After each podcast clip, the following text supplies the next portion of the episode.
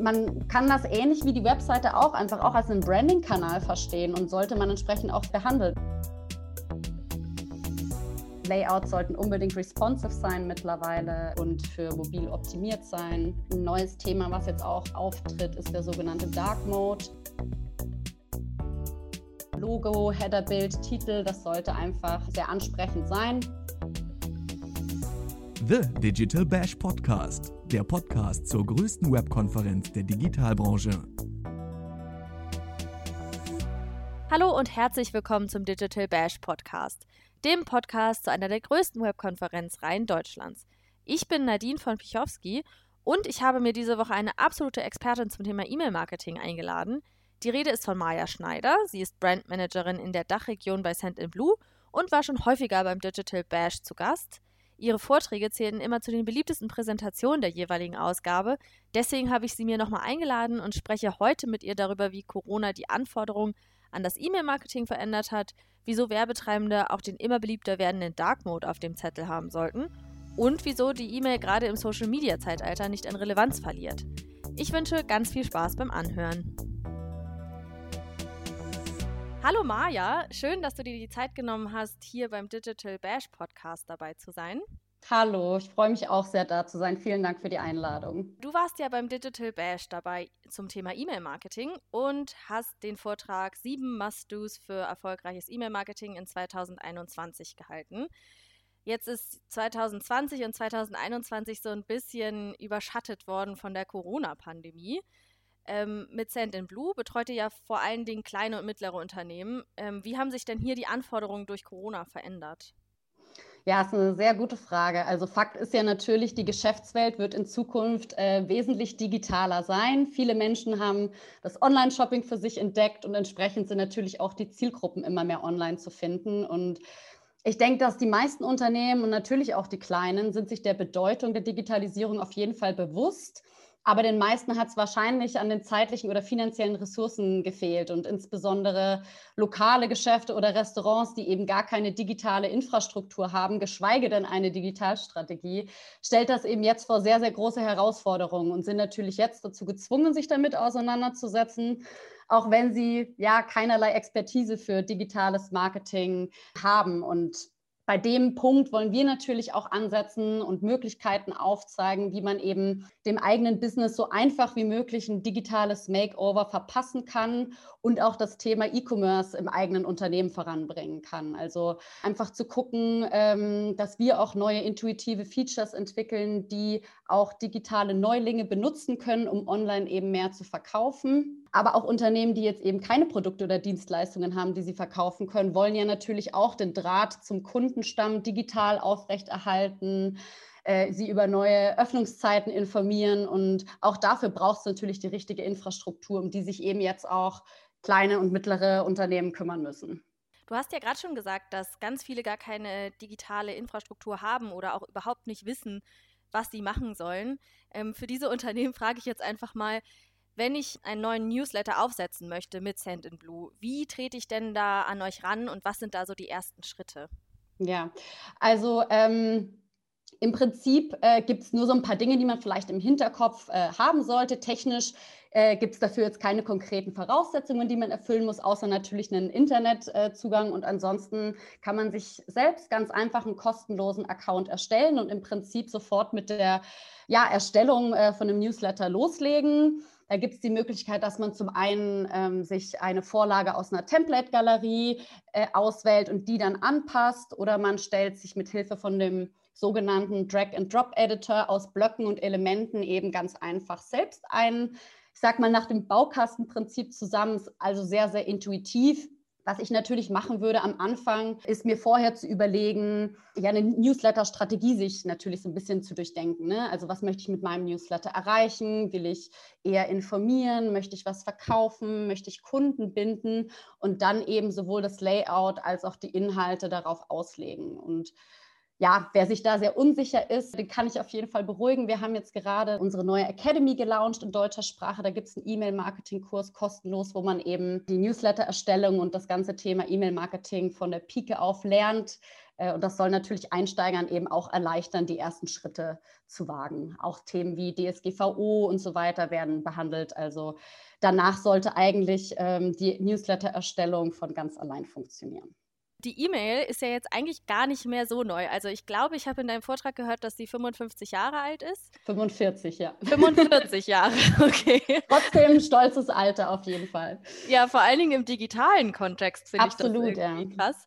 Ähm, gibt es denn Anzeichen dafür, dass die Mail als Marketingkanal in den letzten Jahren irgendwie an Relevanz verloren hat? Also ich persönlich sehe es nicht so. Im Gegenteil, ich habe so das Gefühl, jetzt gerade zu Corona-Zeiten erlebt sie ein regelrechtes Revival.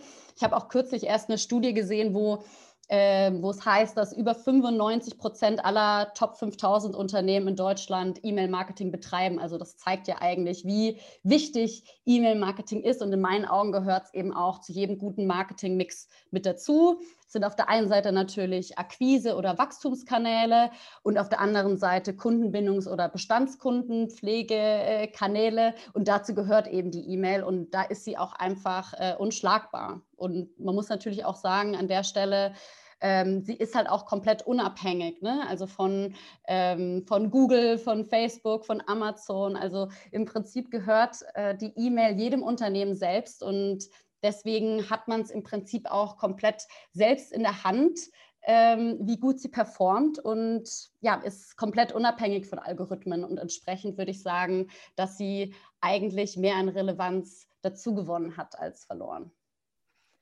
Wenn ganz viele Menschen oder ganz viele Unternehmen einen Kanal nutzen, dann kommt es ja auch oft dazu, dass es so No-Gos oder absolute Must-Dos quasi ähm, sich herauskristallisieren. Was sind denn so die größten Fehler bei der E-Mail-Generierung und wie macht man das denn überhaupt richtig? Mit E-Mail-Generierung meinst du wahrscheinlich die Adressgenerierung von E-Mail-Adressen, richtig? Genau, genau. Genau. Okay, ist super, super wichtig das Thema, um eben natürlich äh, im B zwei B-Bereich gute Leads zu bekommen oder natürlich auch eine aktive Verteilerliste sich aufzubauen. So klassische Fehler, ähm, das eine liegt natürlich auf der Hand, äh, man sollte auf keinen Fall E-Mail-Adressen kaufen, die sind fehlerhaft, die können veraltet sein und es widerspricht natürlich auch den Datenschutzregeln, weil man natürlich eine Einwilligung von den Empfängern braucht. Ein anderer Punkt, wo man auch, ja, sag ich mal, Fehler machen kann, ist beim Anmeldeformular an sich, dass das eben nicht D S G V O-konform ist und eben wichtige Informationen fehlen, wie zum Beispiel ähm, der Zweck für die Datenerhebung und Verarbeitung äh, oder eine Abmeldemöglichkeit und, und, und solche Geschichten. Ansonsten sollte man in meinen Augen auf jeden Fall sehr, sehr transparent sein, ähm, dass die Daten eben für den Newsletter-Erhalt gesammelt werden, weil sich eben, wenn sich jemand aktiv und bewusst für einen Newsletter anmeldet, dann haben sie ja auch ein ehrliches Interesse an den Produkten und der Marke und darauf kann man sehr, sehr gut aufbauen. Andersrum, wenn Empfänger jetzt eben aus dem Nichts eine E-Mail bekommen und eben nicht wissen, wo sie die Daten gelassen haben, dann ist das natürlich im schlimmsten Fall markenschädigend und im geringsten Fall äh, hat sie natürlich keinen Impact, weil die Person vielleicht im Zweifel gar nicht am Erhalt interessiert ist und sie nicht liest. Das heißt, man sollte einfach sehr, sehr genau kommunizieren, ähm, warum man jetzt diese Daten sammelt. Wie macht man es richtig jetzt also? Ganz wichtig äh, für die Platzierung vom Newsletter-Formular, das sollte sehr prominent platziert sein. Also zum einen äh, vielleicht auf der Startseite oder im Blog, falls der vorhanden ist, als Banner zum Beispiel unter dem Header, im Footer verlinkt sein. Ähm, es kann in der Sidebar als Sticky-Formular zum Beispiel immer mitwandern mit dem, mit dem Browsen. Man kann es natürlich auch in Blogartikel selber verlinken und ansonsten vielleicht noch so ein paar Äh, andere Hacks an der Stelle. Ich, ich würde es immer empfehlen, auch auf den Kontaktseiten zu integrieren oder im Warenkorb selber, dann äh, als Dankeschön-Seite nach dem Kauf oder ähm, andere Möglichkeit wäre natürlich auch als Pop-up. Ähm, da sollte man vielleicht am besten nochmal testen, wie gut es angenommen wird. Die nächste Frage, die sich daran bei mir so ein bisschen anschließt, ist, ob ich quasi, wenn ich einen ganz neuen eigenen Newsletter starte, ob ich den dann aktiv bewerben sollte. Also ich sehe das immer, wenn ich zum Beispiel Brötchen holen gehe, so die einzige Aktivität in Corona, die man noch macht, ähm, dann ist zum Beispiel auf der Brötchentüte immer extra so das Instagram-Handle und sowas alles drauf. Lohnt es sich, sowas auch für einen Newsletter zu machen? Hast du da vielleicht irgendwie Erfahrungen, ähm, wie völlig neue Newsletter am besten bekannt gemacht werden? Also ich hatte ja gerade schon ein bisschen angesprochen, dass eine prominente Einbettung natürlich auf den bestehenden Kanälen super wichtig ist, und ich persönlich würde auf jeden Fall jede Gelegenheit dazu nutzen, darauf aufmerksam zu machen, ähm, weil eben der Aufbau von so einem Datenschatz ja extrem wertvoll ist fürs Unternehmen. Klar, man sollte sich natürlich nochmal überlegen, Ähm, und sich in den potenziellen Abonnenten vielleicht hineinzuversetzen, was ihn dazu bewegen würde, sich anzumelden, ähm, also was er davon hat, den Newsletter zu abonnieren, und vielleicht ergeb- ergeben sich daraus auch nochmal spannende ähm, neue Werbemöglichkeiten. Also ich zum Beispiel würde eine Landingpage für äh, das Newsletter-Formular erstellen, und ähm, wo man eben genau darauf eingehen kann, welche Vorteile die Anmeldung für die Abonnentinnen hat, und das eben auf anderen Kanälen versuchen zu spielen, um Aufmerksamkeit auf den Newsletter zu lenken. Also man kann es natürlich immer in Vorträgen und Präsentationen erwähnen, über Social Media vielleicht, man kann ein Gewinnspiel machen und äh, dort dann eben auch ähm, das äh, Newsletter-Formular einbinden. Jetzt ist es ja so, also ich weiß nicht genau, wie dir das geht, aber ich bin richtig viel im Internet momentan unterwegs, weil man halt nicht so richtig was anderes machen kann. Ähm, und ich melde mich ehrlich gesagt bei relativ vielen Newslettern an, wenn ich irgendwo was kaufe, und weiß halt manchmal gar nicht mehr so genau, von wem ich da eigentlich eine E-Mail kriege, und finde das auch ein bisschen komisch, wenn dann da irgendwie ganz viele E-Mails ähm, reintrudeln. Wie verbessere ich denn im Postfach das Vertrauen in die eigene Marke? Also ähm, wie schaffe ich das, dass ich zum Beispiel als mich äh, unbewusst anmeldende, also in Anführungsstrichen unbewusst anmeldende, da nicht denke, oh, das ist aber eine komische E-Mail und das landet bei mir hier gleich äh, im Spam-Ordner? Ja, also man sollte sich vielleicht mal überlegen, dass das Erste, was man im Postfach sieht, sind im Prinzip drei Dinge. Das ist der Absendername, die Betreffzeile und eventuell der Pre-Header in manchen E-Mail-Clients. Und das sind im Prinzip so äh, die Stellschrauben, an denen wir als Marketers drehen können, ne? Und der Absendername an sich, äh, ich weiß nicht, wie es dir geht, aber ich bekomme ganz oft äh, E-Mails, wo einfach nur der, äh, der Firmenname drinsteht, also total unpersönlich. Und das kann man natürlich ändern, ne? Also man kann vielleicht versuchen, den Personennamen zu integrieren, also zum Beispiel sowas wie Maya von Sendinblue, damit weiß der Kontakt natürlich sofort, von wem die Nachricht kommt, also von Sendinblue. Ähm, aber man ver- stellt gleichzeitig auch noch eine persönliche Verbindung zu einer sonst vielleicht gesichtslosen Marke her, wenn der Absender tatsächlich auch ein Mensch ist. Dann äh, nächster Punkt, Betreffzeile.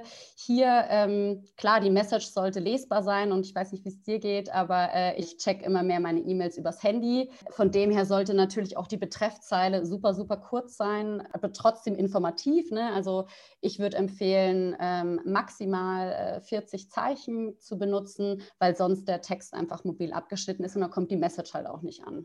Ansonsten kann man auch Betreffzeilen personalisieren und eben auch den Empfänger direkt ansprechen, ne?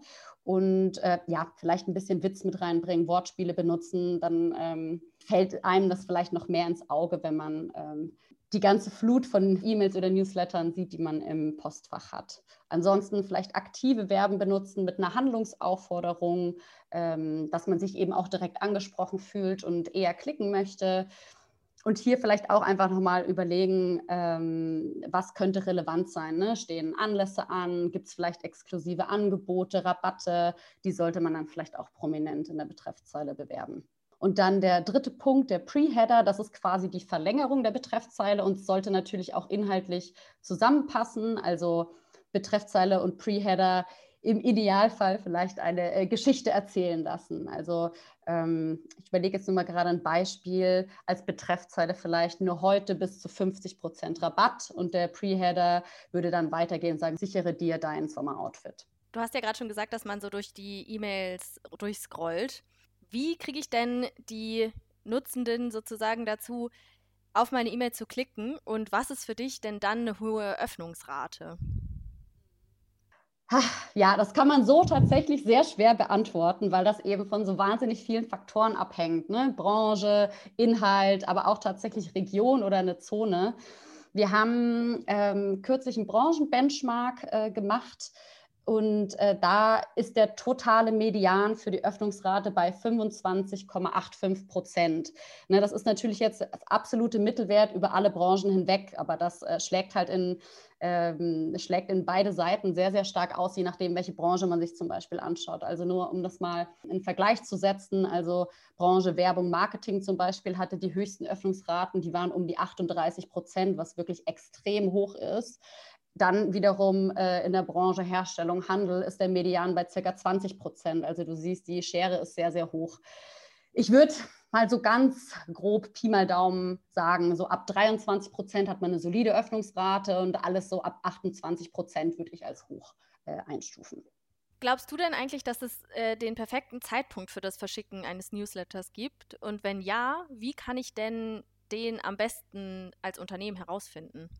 Genau der Frage wollten wir uns intern auch mal äh, nachgehen und ähm, haben dazu auch nochmal eine Studie durchgeführt und ungefähr zweihundertdreißigtausend Newsletter analysiert. Und hier muss man sagen, dass äh, innerhalb der Werktage zum Beispiel nur sehr geringfügige Unterschiede auftreten, was, äh, was die branchenübergreifende Öffnungsrate angeht. Ne? Ähm, es heißt aber tatsächlich, oder das war das Ergebnis der Studie, dass der schlechteste Wert am Mittwoch ist. Allerdings werden am Mittwoch auch vergleichsweise viele Mailings verschickt, was ihn zum beliebtesten Versandtag macht. Ne? Kann natürlich auch sein, dass das miteinander zusammenhängt. Äh, am Wochenende zum Beispiel gehen die Zahlen sowohl äh, in Sachen Öffnungsrate als auch Versandvolumen natürlich äh, stark nach unten. Und der beste Wochentag äh, war der Freitag zum Beispiel. Und da sind eben Öffnungs- und Klickraten besonders hoch gewesen und im Verhältnis auch die Abmelderate äh, ganz gut. Kann man aber trotzdem nicht so ganz verallgemeinern, weil es eben auch vom Produkt und der Dienstleistung abhängt. Ein B zwei B Produkt zum Beispiel sollte natürlich unter der Woche verschickt werden, weil die meisten Empfänger da ja mit ihrer Geschäftsmail-Adresse angemeldet sind und idealerweise am Wochenende ihre Mails nicht checken. Aber eine Buchempfehlung zum Beispiel würde ich mir jetzt eher als äh, am Wochenende anschauen, weil man dort natürlich auch die Zeit hat, sich damit zu beschäftigen und in Ruhe ein bisschen ähm, schmökern kann. So. Soll heißen natürlich, dass die richtige Versandzeit sehr individuell ist und sollte vielleicht am besten A B getestet werden und auch mit dem Website-Traffic vielleicht verglichen werden.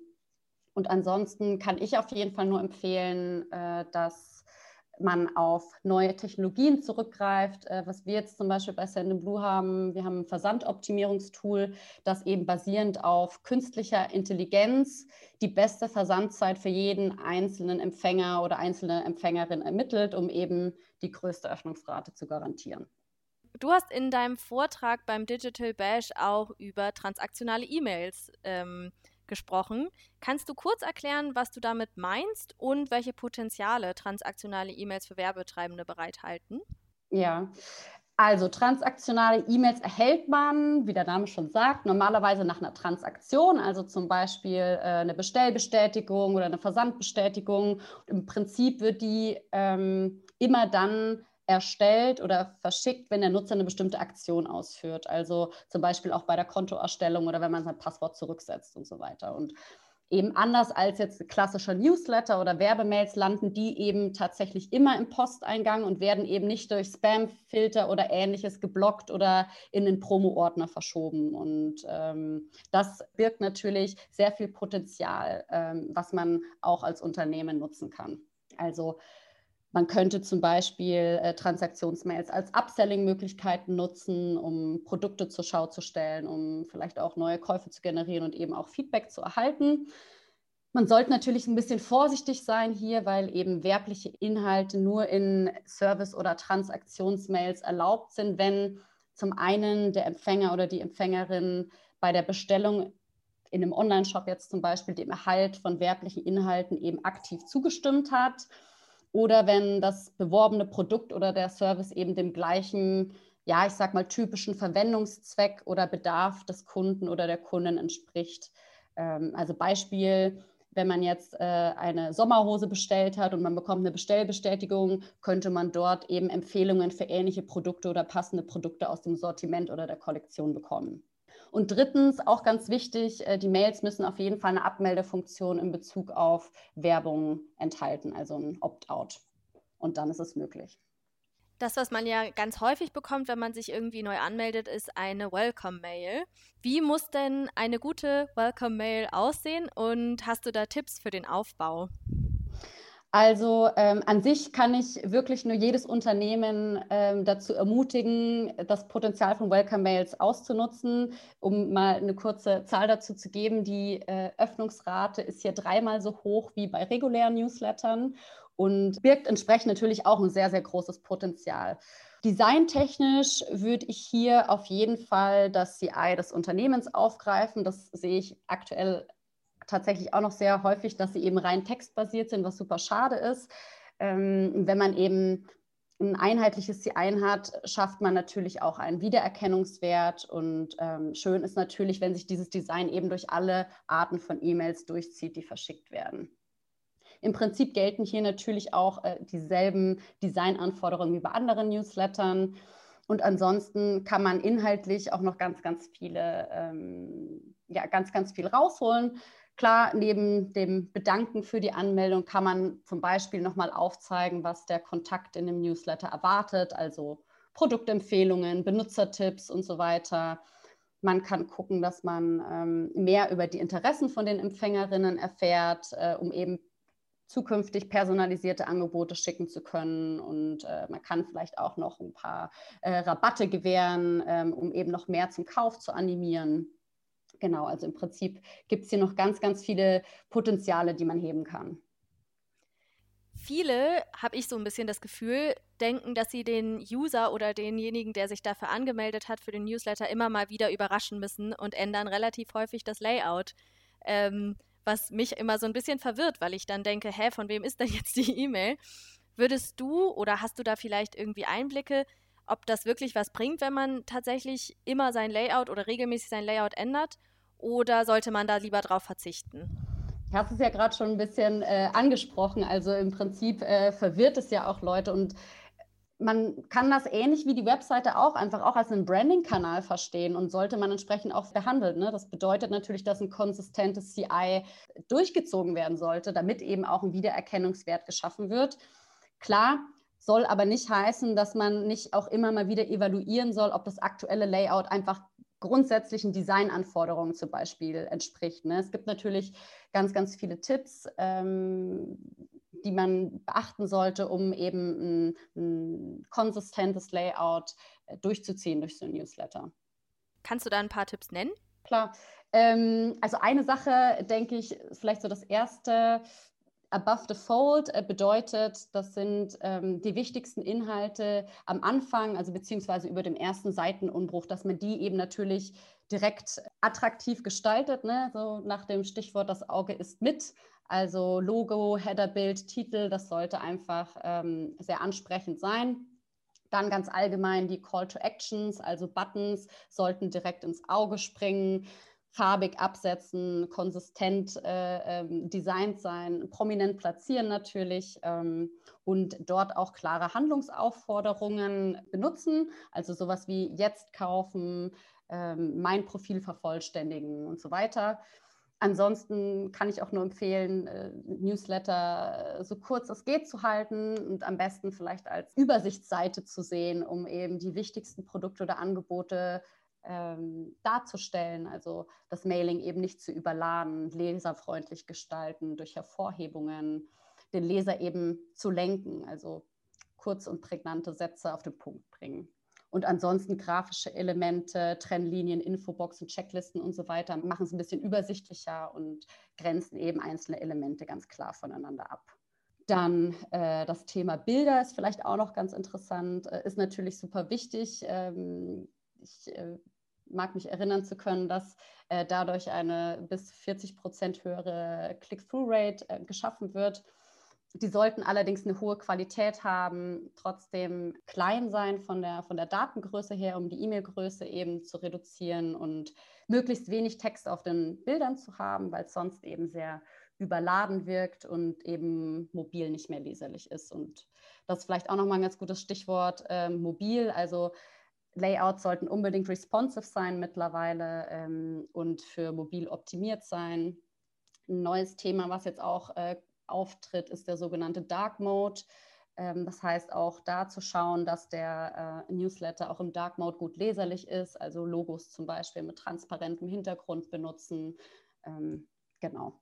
Daran habe ich gar nicht gedacht, also ich benutze zum Beispiel auch total gern den Dark Mode auf meinem Smartphone, aber habe daran gar nicht gedacht, dass man beim E-Mail-Marketing natürlich dann auch daran denken muss, beim Layout, dass man das anpasst. Also das ist, glaube ich, ein sehr wertvoller Hinweis für viele. Ich weiß jetzt äh, keine konkreten Zahlen, aber ich meine, es sind vielleicht zehn Prozent äh, der Userinnen und User, die, die den Dark Mode aktuell benutzen, aber es werden vielleicht äh, mittel- bis langfristig mehr sein, also man soll es auf jeden Fall im Hinterkopf haben.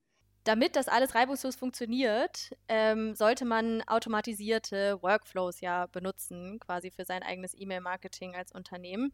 Kannst du für Einsteigerinnen ganz kurz erklären, wie das Ganze so funktioniert und wieso das so wichtig ist? Okay, also im Prinzip funktioniert es so, man legt einen Auslöser, also einen sogenannten Trigger fest, der einen automatischen E-Mail-Versand auslöst, um im Idealfall dann natürlich genau die Inhalte ähm, ja, beinhaltet, die für die Empfängerin eben wirklich relevant sind. Und diese Trigger basieren im Prinzip auf bestimmten Attributen, die man zuvor festgelegt hat. Also das können auf der einen Seite eben Kontaktattribute sein, wie zum Beispiel der Geburtstag oder äh, der Wohnort, also persönliche Merkmale. Oder eben verhaltensbasierte Attribute, also zum Beispiel das Öffnen von einer bestimmten E-Mail, der Besuch einer bestimmten Seite oder ein Klick auf einen bestimmten Button und so weiter. Und das Ganze ist natürlich super praktisch, weil es einem sehr viel Zeit erspart und äh, natürlich auch die Aktivität der Empfänger erhöht. Äh, und Beispiele dafür wären jetzt zum Beispiel Warenkorb-Abbrecher-Mailings.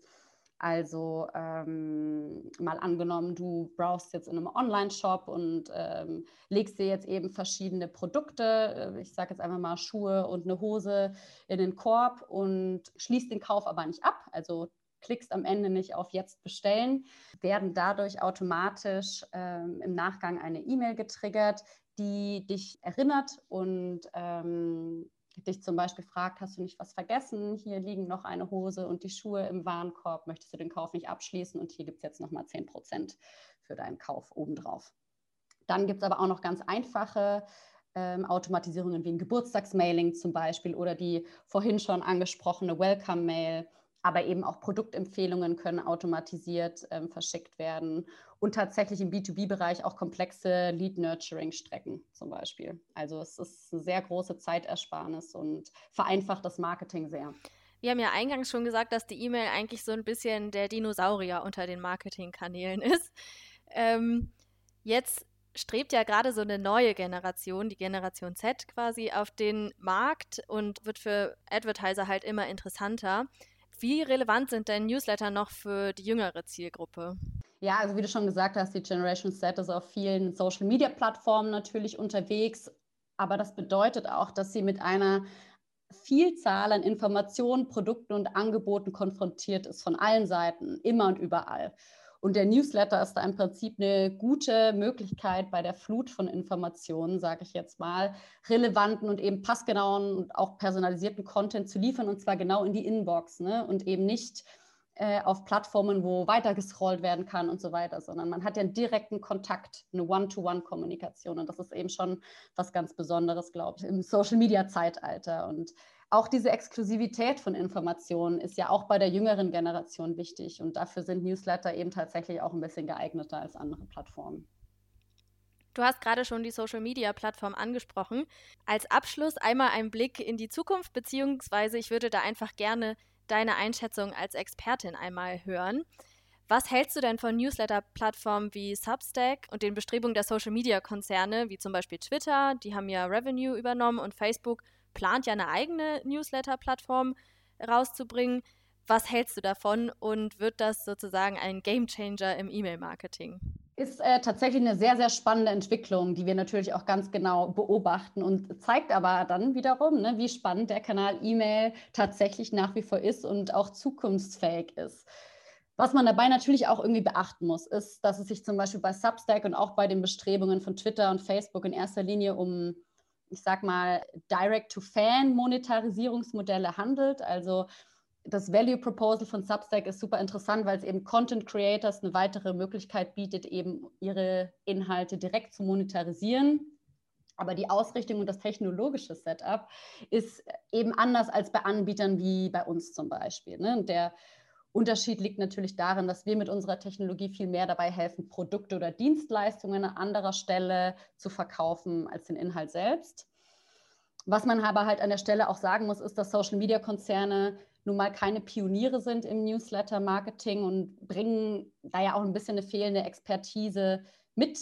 Deswegen, es bleibt so ein bisschen abzuwarten, wie gut das angenommen wird. Ich denke, dass viele Nutzerinnen vielleicht auch wenig Vertrauen haben in Social-Media-Konzerne, wenn man jetzt mal an den Datenschutzskandal von Facebook mit Cambridge Analytica denkt oder jetzt zum Beispiel auch eine ganz, ganz spannende Entscheidung, die gerade gefällt wurde vom Bayerischen Landesamt für Datenschutz, die besagt, dass die Übermittlung von E-Mail-Adressen an U S-amerikanische Newsletter-Anbieter datenschutzrechtlich eigentlich unzulässig ist. Also das schließt im Prinzip die Nutzung von amerikanischen Newsletter-Diensten ohne gesonderte Prüfung von der E-Mail-Übermittlung für Unternehmen faktisch aus. Und von dem her ähm, bleibt es abzuwarten, wie sich die, ich sag mal, gesetzlichen Regelungen ähm, verhalten werden und natürlich auch, wie gut das Ganze angenommen wird von den Nutzerinnen und Nutzern.